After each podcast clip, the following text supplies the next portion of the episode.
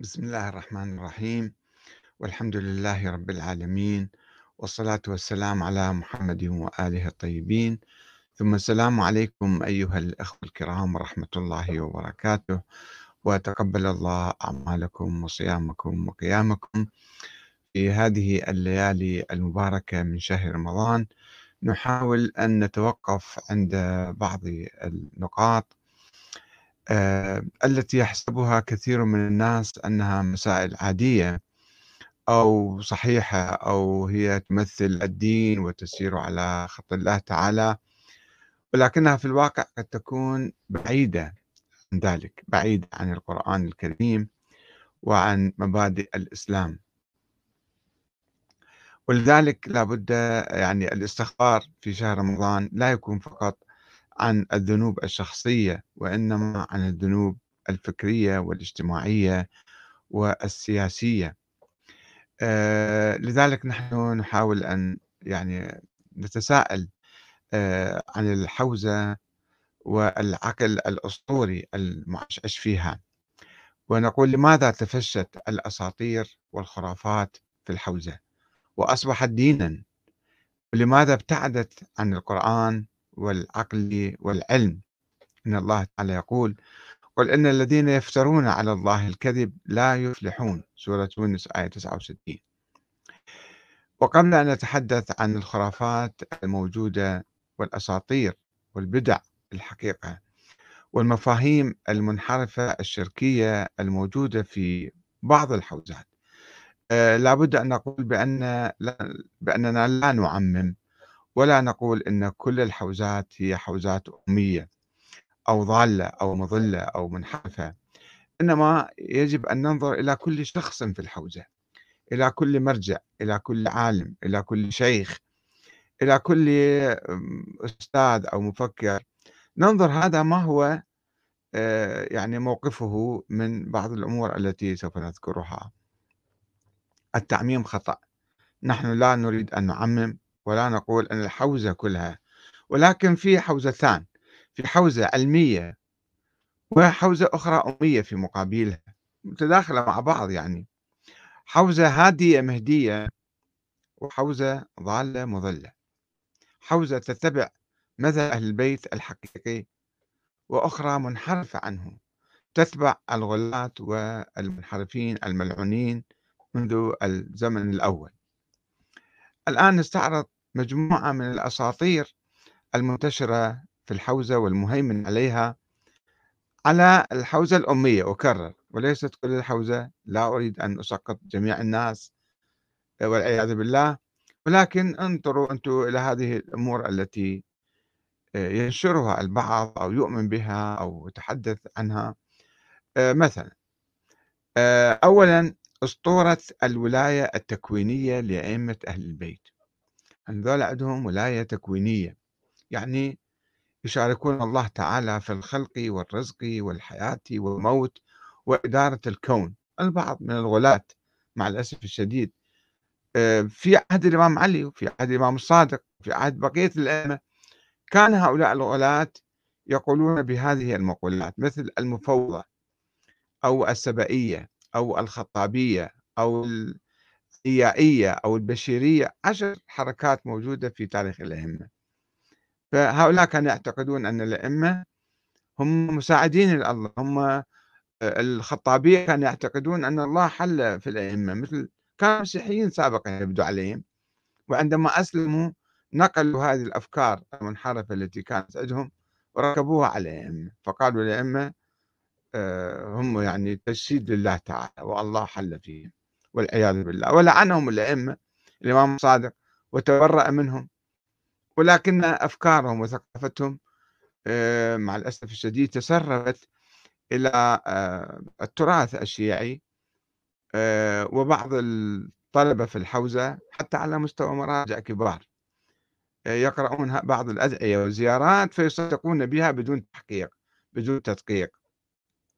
وقد تحدثت عن ذلك كثيرا. وذكرت أسماء بعض المراجع الكبار الذين كانوا يؤمنون بالولاية التكوينية وربما حتى الآن يوجد بعضهم. فإذا هذه أسطورة. الأئمة ناس عاديين كانوا. النبي محمد يقول قل إنما أنا بشر مثلكم. لا كان يعلم الغيب ولا كان يجيب معاجز ولا كان يسوي أي شيء ولا كان يدعي أنه عنده سيطرة على الكون. ولكن هؤلاء بتأويلات تعسفية وبأفكار منحرفة روجوا هذه الأفكار ومع الأسف هذه موجودة بعض المشايخ يمكن تسمعوهم أنتم. أسطورة إذن الولاية التكوينية للأئمة وأيضا أسطورة الولاية التشريعية للأئمة وأنهم امتداد النبوة. هذه أيضا أسطورة. هذه فكرة منحرفة عن أهل البيت وعن الإسلام. لا يوجد أحد يشكل امتدادا للنبوة. ويشكل مثلا امتدادا بعد النبي محمد. خلاص النبي محمد كان خاتم النبيين نزل عليه الوحي آه، والوحي محفوظ في هذا القرآن الكريم ولا يوجد غير القرآن. لا يوجد أحد لم يدعي أحد من الأئمة ذلك ولا يوجد أحد حتى نقول أنه هذا يشكل امتداد. نعم في في التطبيق في الالتزام بالدين نعم قد يشكلون. يعني هذا سائر على خط النبي على الخط الصحيح على خط الإسلام. ولكن ما عند الأئمة ما كان عندهم ولاية تشريعية. حتى هم مثلا آه، يعني يشرعون أحكام جديدة جديدة أو حتى مخالفة للقرآن أو مخالفة للسنة النبوية. فإذا هذه آه، أسطورة امتداد النبوة في الإمامة. وعدم الإيمان بخاتمية النبي محمد صلى الله عليه وسلم. نعم بصراحة يقول البعض وتحدثنا عن ذلك أيضا في محاضرات سابقة أنه مو معقولة الوحي يخلص وينقطع لازم يستمر إلى يوم القيامة.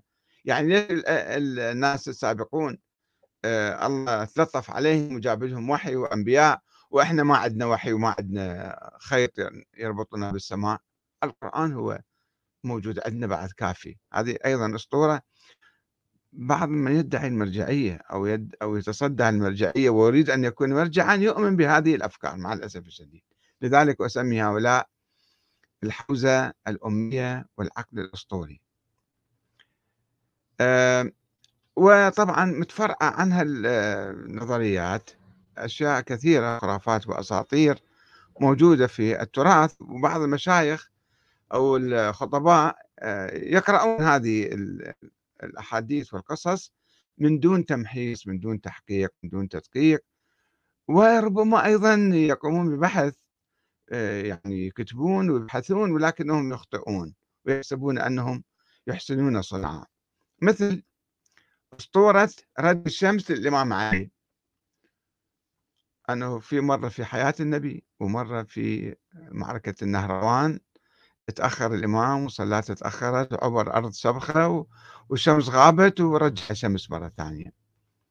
ك آه، في الكفل في قرب الحلة جنوب الحلة هناك آه، مقام لرد الشمس للنبي دانيال النبي ما أعرف منه واحد من اليهود.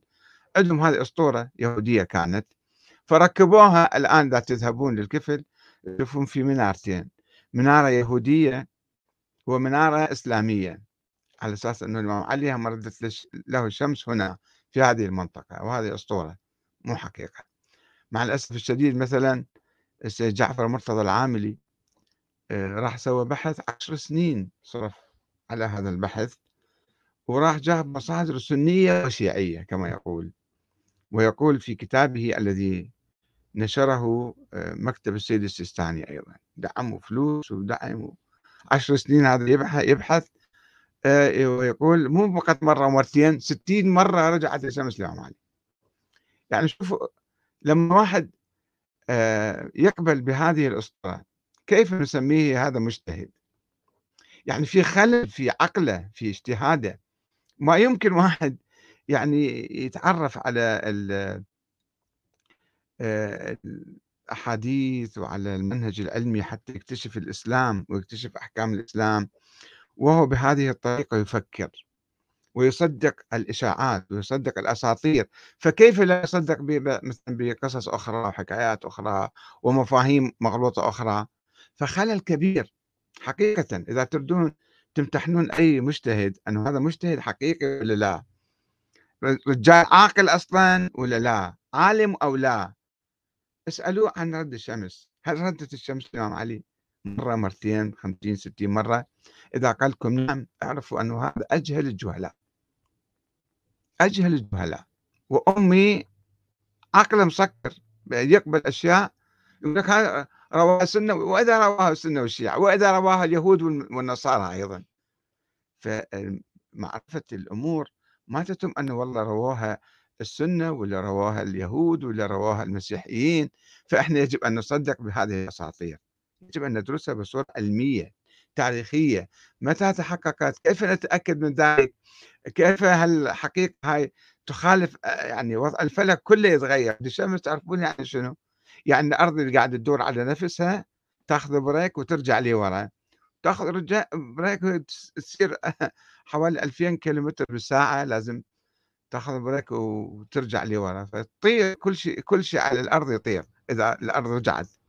أنتم شوفوا إذا راكبين سيارة قاعدة تصير آه، بسرعة 100 كيلو وتاخذ brake مرة واحدة شو يصير بالناس قاعدين بالسيارة فالأرض لما تاخذ brake وترجع بهالسرعة اللي ماشية فيها شنو يصير فيها؟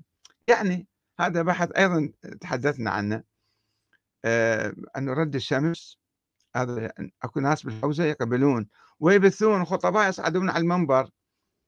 هسه خطباء بعض الخطباء خب تعرفون أنتم يقرأ لكم حديث كم قصة تاريخية وصوته حلو صعد على المنبر يقوم ينقي ويقوم يغرف بهالخرافات والأساطير ويحكي بدون يعني قمرق.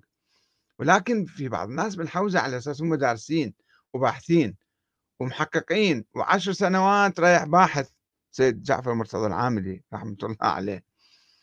عشر سنوات يبحث تاليها يأكد هالأسطورة هذه.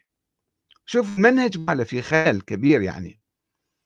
أيضا خامسا أسطورة تكلم الحجر الأسود للإمام زين العابدين ومطالبة محمد بن حنفية بالخضوع له. هذه أيضا أسطورة موجودة بالحوزة. أنه شلون تثبتون إمامة زين العابدين؟ الإمام الحسين ما وصى إليه ولا قال هذا إمام بعدي ولا تحدث عن الإمام لا في كربلاء ولا قبل كربلاء. فيجيبوا لهم قصة أنه الحاجة راحوا واحتكموا الإمام زين العابدين والإمام محمد بن حنفية احتكموا للحجر الأسود وبعدين ذاك يعني حكم لهذا ضد ذاك. يعني هاي أسطورة. ثم أساطير طبعا كثيرة يجيبون بعدين.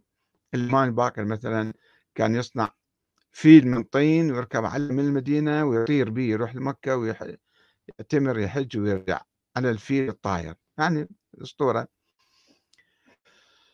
ثم نجي إلى أسطورة ولادة الإمام الثاني عشر وغيبته وامتداد حياته إلى يوم القيامة وإلى الآن صار عمره 1200 سنة. هي أسطورة هي مو حقيقة هي مو من مذهب أهل البيت ولا من الإسلام بس مسووها الناس بالتاريخ بالقرن الرابع القرن الثالث ومشت علينا حتى اليوم.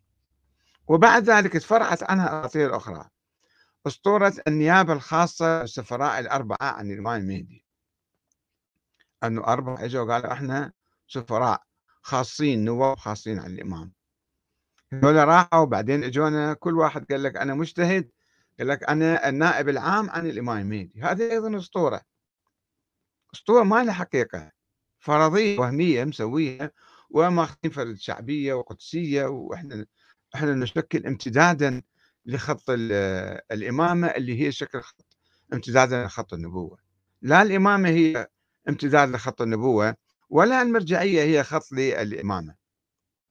بس دول على مجموعة أساطير مسويهم نظريات ومغلفيها بغلاف الدين. وبعد ذلك أسطورة ولاية الفقيه على الامه أنه أي واحد فقيه مجتهد هو صار ولي على المسلمين. شوفوا بالرسائل العملية يكتبون. كل واحد يقول لك أنا الحاكم الشرعي أنا نائب الإمام. أنا ولي أمر المسلمين مو فقط في بلد معين لا بكل العالم. وأيضا تحدثنا كثيرا عن هذه الأسطورة. ثم تفرعت أيضا أسطورة وجوب الخمس ووجوب تسليمه للحاكم الشرعي اللي هو المرجع. خمس فقط في غنائم الحرب جاي. والدولة تأخذ الأنفال وتأخذ كذا. أما أنت منو أنت؟ افترض أنت فقيه فخمس هذا مو واجب سووه واجب. أسطورة الاجتهاد والعلم والأعلمية في الحوزة. هاي دائما يتحدثون عنها. يقولون العقل يقول يجب رجوع الجاهل للعالم وهذا عالم فيجب أن ترجع له وتقلده وما يجوز بعد تقلد واحد آخر ولا يجوز أن تعمل بدون تقليد. هاي أسطورة. أولا من يقول هذا مجتهد؟ كل الناس اللي يدعون الاجتهاد حقيقة. يعني أنا أستطيع أجيب لكم كثير من الناس واحد واحد وتحدثت عن كثير منهم أيضا أنه هذا أصلا ما يعرف ألف باء الاجتهاد ما يعرفها ألف باء العلم ما يعرف بعدين نجي العالمية. يقول لك أنا أعلم كل واحد يقول لك أنا أعلم. في هذه الحوزة الأمية الخرافية اللادينية اللي ما عندها أساس دين يعني. وأيضا أسطورة المنهج الأصولي. يقول لك إحنا عندنا مدرسة أصولية نجتهد هم أخباريين أخباريين في عقيدتهم وأخباريين في كل شيء ويقول لك إحنا أصوليون وثم يدعون أنهم ينتمون إلى مذهب البيت. هذه الحوزة الأمية لا أتحدث عن الناس العلماء الأفاضل الموجودين بالحوزة. آه، وهم كثيرون في الحقيقة. إنما أتحدث عن آه، هؤلاء بعض آه، الذين يدعون الإجتهاد في الحوزة أو المرجعية. في الحوزة الأمية الخرافية الأسطورية اللادينية يدعون هم يشكلون امتدادا لمذهب أهل البيت وهم الذين حافظوا على مذهب أهل البيت. يقول لك ألف سنة من حافظ على مذهب أهل البيت؟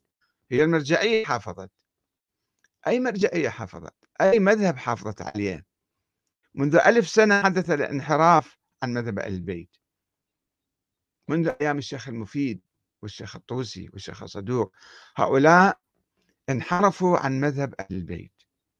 عندما افترضوا وجود الإمام الثاني عشر بدون أي دليل علمي أو تاريخي أو شرعي وسووا لهم فد نظرية واختطفوا الإمام علي الشيخ الصدوق أو الشيخ الطوسي كان مثلا في بغداد في كل الخلافة العباسية والحكم البويهي.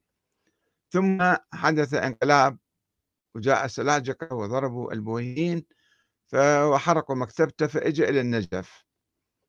واختفى الإمام علي الشيخ الطوسي. لا لا يمت إلا مذهب أهل البيت. هو سوالف المذهب جديد بهذا كتاب الغيبة بكل خرافات وأساطير ومشاه على الناس وإلى اليوم. طبعا بعض الأخوة أضافوا إلى هذه النقاط.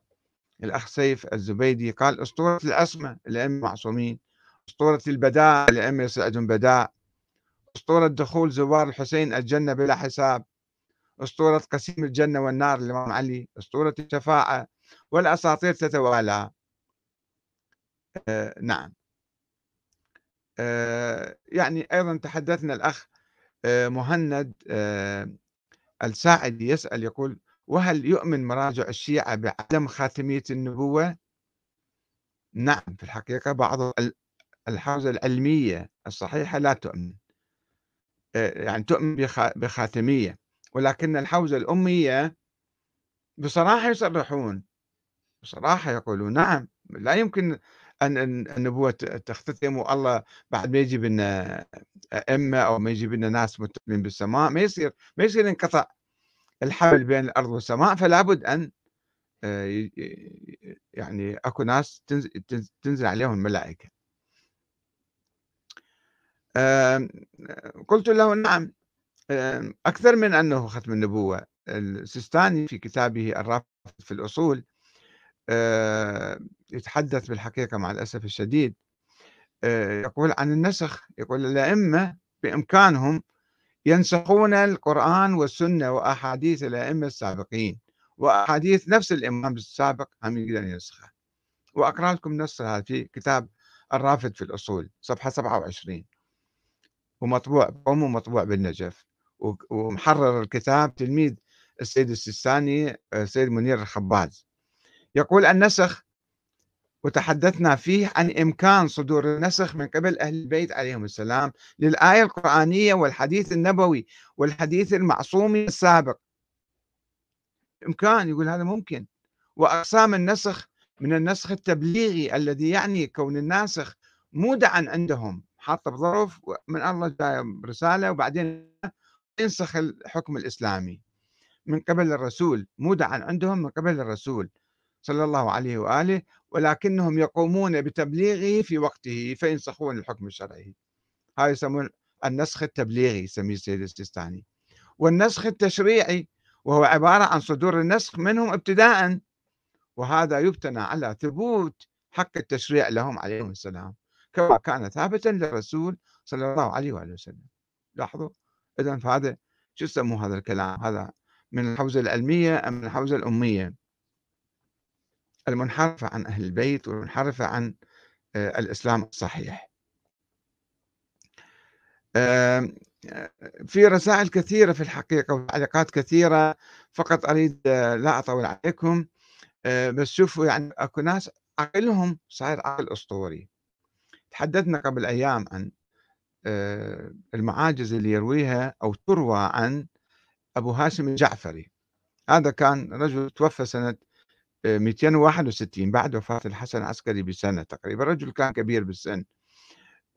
هذا آه، روايات في كتب الطوسي والصدوق ومختلف الكتب الشيعية بحار الأنوار وغيرها يروون عنا روايات منها رواية ذكرناها قبل أيام وعلقنا عليها وهي أنه آه، آه، هذا يقول أنا كنت قاعد عندي الإمام العسكري وصار وقت كان دي يكتب كتاب قلم بيده وده يكتب رسالة أو كتاب شيء معين فصار وقت الصلاة فقام الإمام يصلي فقال قلمه بنفسه نهض القلم وصار يكمل ما كان يريد أن يكتب الإمام. يعني القلم عنده علم غيب صار. قام يكتب مكان الإمام. وهاي معجزة على أن الإمام الحسن العسكري هو إمام معين من قبل الله تعالى. باعتبار القلم مالته معجزة مو بس هو معجزة. يعني أسطورة مضحكة جدًا وغريبة جدًا، وبعض الأخوة قالوا أصلًا هذا أبو هاشم الجعفري ما كان إمامي يعني كان زيدي، وهاي الروايات آه، تنسب إليه كذبًا وزورًا، المهم هذه الروايات موجودة في التراث الشيعي. أحد الأخوة علّق رد علينا قال لي: "ماذا تستنكر معجزة القلم الذي يكتب بالنيابة عن الإمام العسكري؟"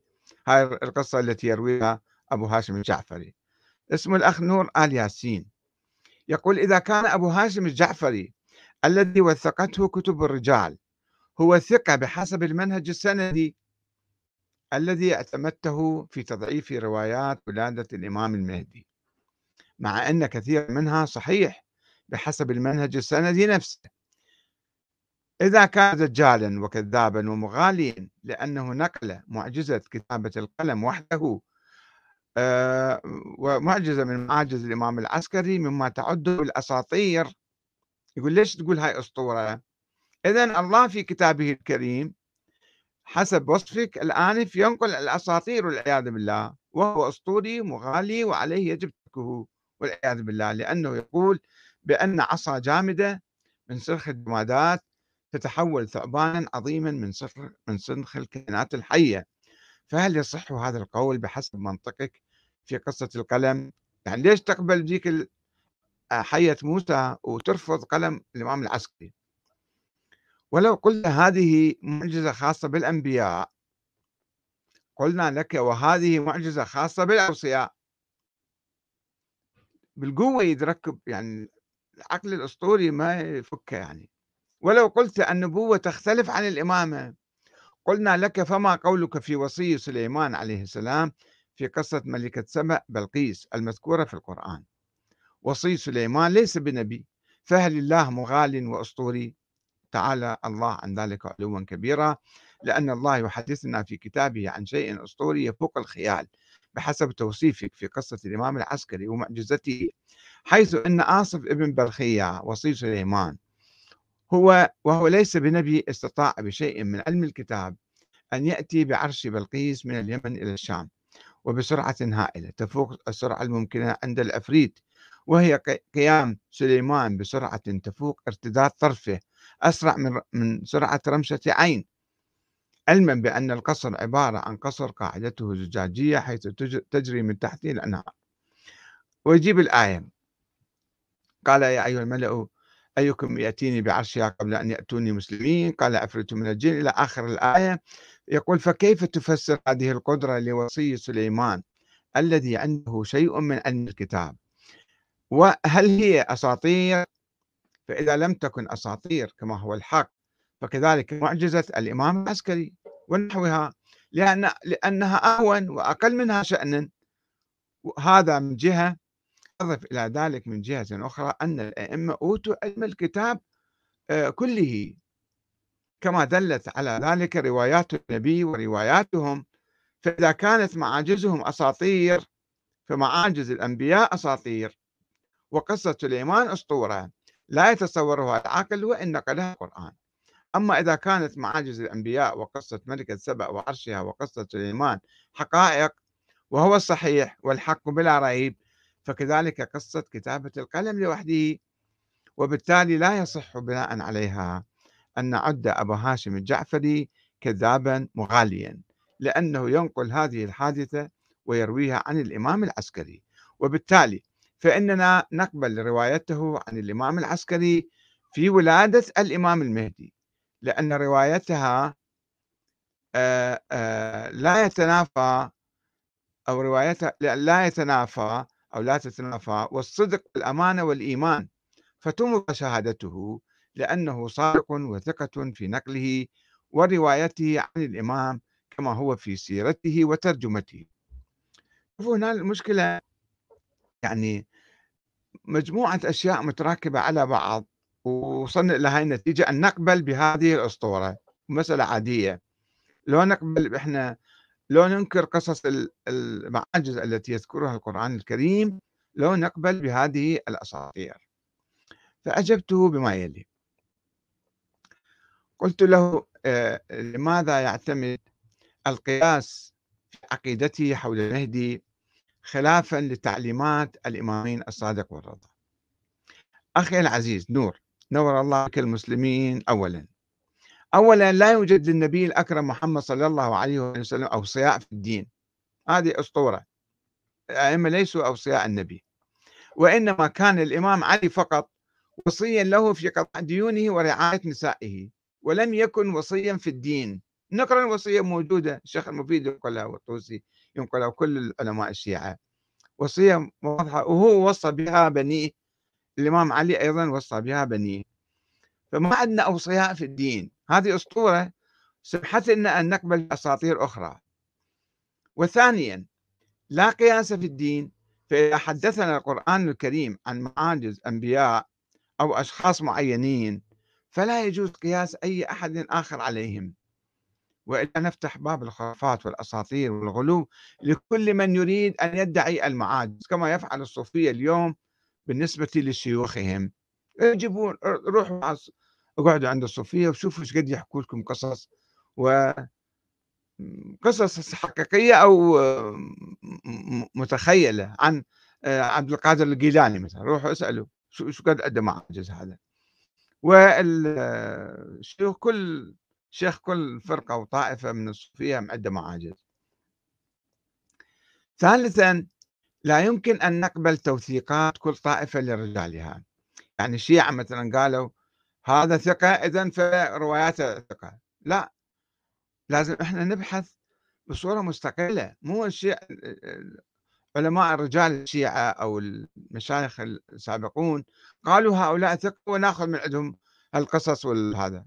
قد ما يكونوا ثقة أو ما يكونوا أصلا قايلين الكلام هذا.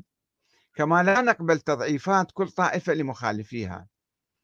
ما نقبل توثيقات كل طائفة لرجالها ولا نقبل تضعيفات كل طائفة لمخالفيها. أي واحد مو من جماعتنا مو من مذهبنا مو من طائفتنا فهذا ضعيف. ما نقبل رواياته. هذا مو صحيح. ولذلك لابد أن ندرس كل شخص على حاله بصورة مستقلة. وننظر إلى أقواله وأعماله وأفعاله. ثم نحكم عليه بصورة مستقلة ندرس نجتهد يعني. ولا بأس أن نستعين بتضعيفات أي طائفة لبعض رواتها. إذا هي نفس الطائفة قالت هؤلاء ضعاف هؤلاء غلاة علماء الرجال الشيعة عندهم يقولون مجموعة من الرواة هؤلاء كذابون دجالون غلات منحرفون. فليش إحنا نقول لا؟ هذول أيضا آه، ثقات ناخذ من عندهم. كما يقول الأخباريون الآن يقولون يعني حتى لو ضعفوهم بس هم يبقون آه، ننظر في رواياتهم وناخذها حتى لو كانوا ضعاف. هذا مو صحيح. ويمكننا الحكم على أبي هاشم الجعفري من خلال الروايات العديدة التي تنقلها المصادر الشيعية الاثنى عشرية.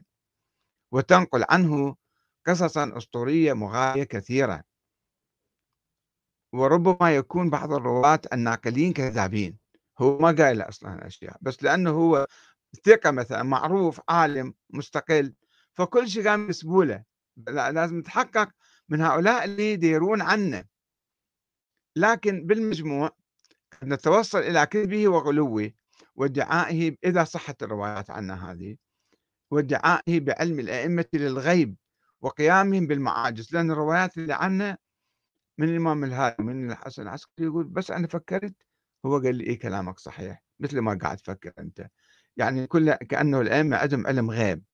هذا مو صحيح. ماكو واحد عنده علم غيب. فإما أن الروايات تكون مكذوبة عليه وإما هو دي كذب. رابعا لا يمكن أن نبني عقيدة دينية خارج القرآن الكريم. والقرآن الكريم لم يتحدث عن أساس فكرة المهدوية. ولا عن وجود ولد الإمام العسكري. كما لا يجوز أن نصدق بأي خبر مهم بخبر آحاد. خبر آحاد يعني مو واصل حد التواتر كما يقول الشيخ المفيد أنه لا خبر الآحاد لا يفيد علما ولا عملا وهذا حقيقة معروفة. خبر الآحاد إذا كان في آه، تحوم حوله شكوك ويخالف الظاهر والواقع فنعتبر هذا خبر آحاد. ونحاول ندرسه جيدا. وأن أبا هاشم الجعفري لا يقول أنه رأى ولدا للإمام العسكري وإنما يقول أنه سأل الرواية اللي عنه. يقول سأل الإمام هل لديك ولد؟ فقال نعم. قال له وين؟ قال له في المدينة. ما يقول أنا شفته يعني. هذا حكي يمكن يركب على أي إنسان. ويحتمل أيضا أن تكون هذه الرواية مكذوبة عليه لأنه توفي بعد العسكري بسنة تقريبا. والأهم من كل ذلك عدم ظهور ذلك الولد وعدم وجود دليل على أنه إمام معصوم معين من قبل الله وعدم وجود أي دليل على بقائه على قيد الحياة مدة طويلة على فرض ولادته في السنة ولا يقل أن يعين الله تعالى إماما على المسلمين بصورة سرية لا يعرفه إلا شخص أو أشخاص معدودون. ثم يغيب مئات أو آلاف أو ملايين السنين. فإن ذلك يتناقض مع مهمة الإمامة التي تتطلب الحضور والتصدي. وهناك أحاديث لدى الشيعة يروونها عن أئمتهم في مقابل الفرق المنحرفة السابقة مثل الواقفية. الإمام رضا يقول إن الحول لا تكون إلا بإمام حي ظاهر. ويقول أيضا كان يستنكر الإمام رضا قول الواقفية بطول عمر الإمام الكاظم أبوه يعني. ويقول لو كان لله في أحد حاجة أن يطيل عمره لأطال الله عمر رسول الله. فلماذا يموت رسول الله ويبقى أبي؟ بس المشكلة العقل الأسطوري يقبل كل المتناقضات من سمات العقل الأسطوري أن يقبل المتناقضات. الله يجب عليه أن يعين إمام في كل زمان. في نفس الوقت هذا الإمام مو موجود وغائب وما يقود وما يقوم بمهمة الإمام. مو هذا كلام؟ يعني لو طفل عمره خمس سنين تقول له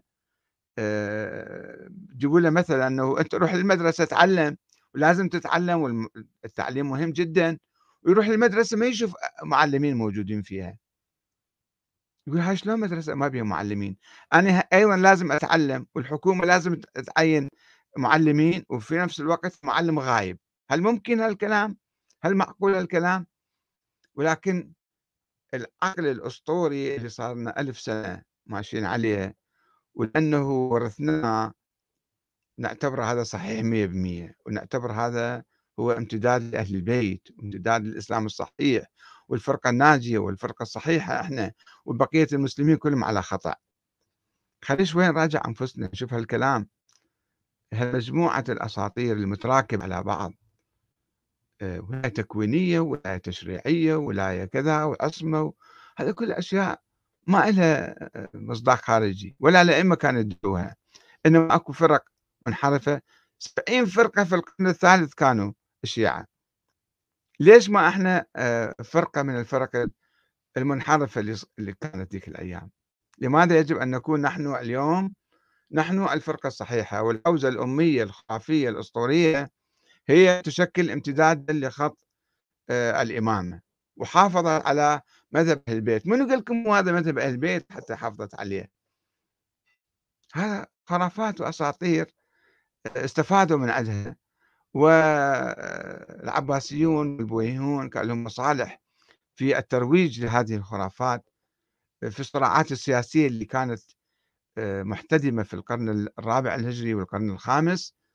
وسووا لهم فرد مذهب وفرد مجموعة خرافات وأساطير وصارت كأنها حقائق دينية. إذا نحن في شهر رمضان يجب أن نستغفر الله من هذه الخرافات والأساطير وما نقلد أحد. التقليد حرام التقليد لا يجوز ولا سيما في العقيدة. في العقيدة وفي هذه الأمور يقول لك هذا مرجع هو يعرف كل شيء. إذا هو مرجع ضال مضل منحرف شلون أنا أجي أقلده؟ كل الناس في العالم كل الأديان المنحرفة والمذاهب المنحرفة يدعون أصحابهم إلى التقليد الأعمى بدون تفكير. نحن نعرف الدين أنتم بس اتبعونا هذا ما يصير. لازم إحنا ندرس الأمور ونفكر فيها ونناقش فيها وما نتبع أي واحد اتباعا أعمى. في مرة يوم القيامة نكتشف أنفسنا إحنا كنا على ضلال وكنا منحرفين وندعي إحنا على الخط الصحيح والفرقة الناجية. والسلام عليكم ورحمة الله وبركاته.